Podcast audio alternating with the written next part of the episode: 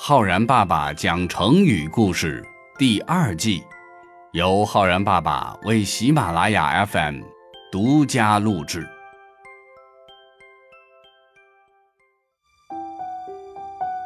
亲爱的小朋友们，我是浩然爸爸。小朋友们，浩然爸爸曾经给你们讲过许多古代的故事，是希望我们每一个人呢。都能够了解自己国家的历史，继承祖先的智慧，延续中华的传统文化。不过，也有一些人呐，平时不注意学习，把中国的传统文化呢都忘得干干净净了，这是很不应该的。而且呢，也有一个成语可以用来形容这种人，这个成语叫做“数典”。望祖。公元前五二七年，春秋末期，周天子的夫人去世了，各国诸侯纷纷派出使者前去参加隆重的葬礼。为了表示恭敬，使者们纷纷献上厚礼，唯独只有晋国没有进献礼物。葬礼结束后的宴席上，酒过三巡，周天子问起了晋国使者吉谈。各个诸侯国都按照礼节进贡了礼物，为什么唯独你们晋国没有呢？这晋国使者吉谈不以为然，因为当时周天子的权威已经没有那么大了。许多诸侯国呀，暗地里头并没有把周天子放在眼里，更何况是强大的晋国呢？不过，既然周天子问起来了，大庭广众之下，总得有个说得过去的借口才行。想了想之后，吉谈回答说：“回禀天子，当初各诸侯受封的时候。”周天子给各个诸侯赏赐了礼器宝物，让他们镇守四方，所以他们现在进贡礼物，那也是天经地义。可是我们晋国地处深山，远离周王室，从来都没有得到过周天子的赏赐，所以也就没有什么礼物能进贡给周天子的了。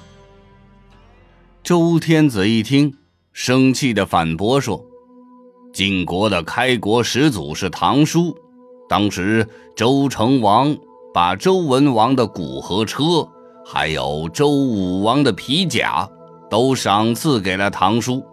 这些不能算是周天子的赏赐吗？而且，姬谈你的祖先就是掌管晋国典籍的，所以才姓姬。”你身为吉氏后人，难道连这些事都会忘记吗？这一段话说的吉谈哑口无言。宴席结束之后，周天子十分惋惜地感叹说：“吉谈举出旧典，却忘记了祖宗，真是数典忘祖啊！”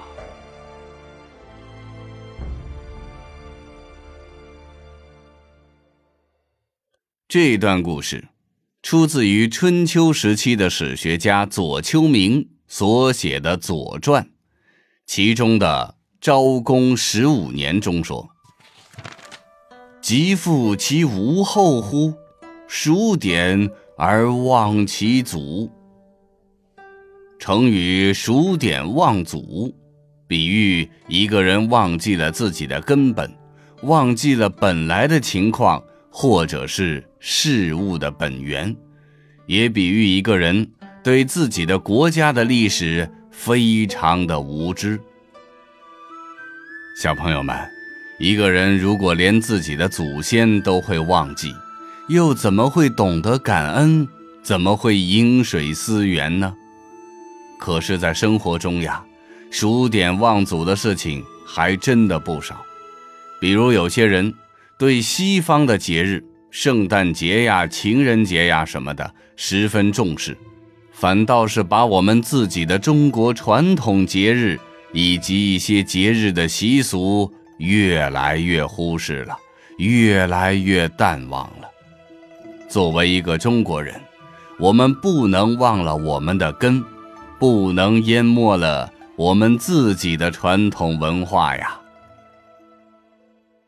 如果说用“数典忘祖”这个成语来造句的话，我们可以这样说：在那些数典忘祖的人眼里，甚至国外的月亮都比中国的圆。或者说，小红虽然生活在美国，还是会认真学习中国古代的诗歌。她可不愿做一个数典忘祖的人。好了，小朋友们，你学会了“数典忘祖”这个成语吗？我是浩然爸爸，我们明天见哦。